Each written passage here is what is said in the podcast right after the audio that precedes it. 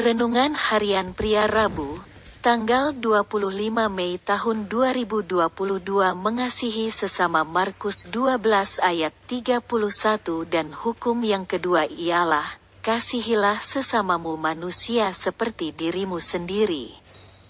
Tidak ada hukum lain yang lebih utama daripada kedua hukum ini.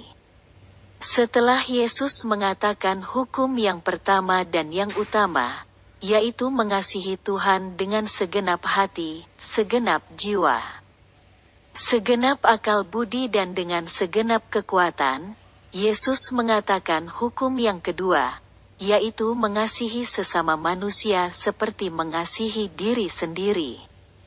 Dan Yesus mengatakan bahwa tidak ada hukum lain yang lebih utama dari kedua hukum ini. Jadi hukum mengasihi Tuhan dan mengasihi sesama lebih tinggi dari hukum-hukum lainnya. Mengasihi sesama merupakan hasil dari mengasihi Tuhan. Dengan kata lain, ukuran dan kualitas kita mengasihi Tuhan akan menentukan ukuran dan kualitas kita dalam mengasihi sesama. Jika kita kurang mengasihi Tuhan, maka pasti kita juga kurang mengasihi sesama. Karena kita tidak dapat memisahkan antara mengasihi Tuhan dengan mengasihi sesama. Dan kita juga tidak dapat membalik urutannya.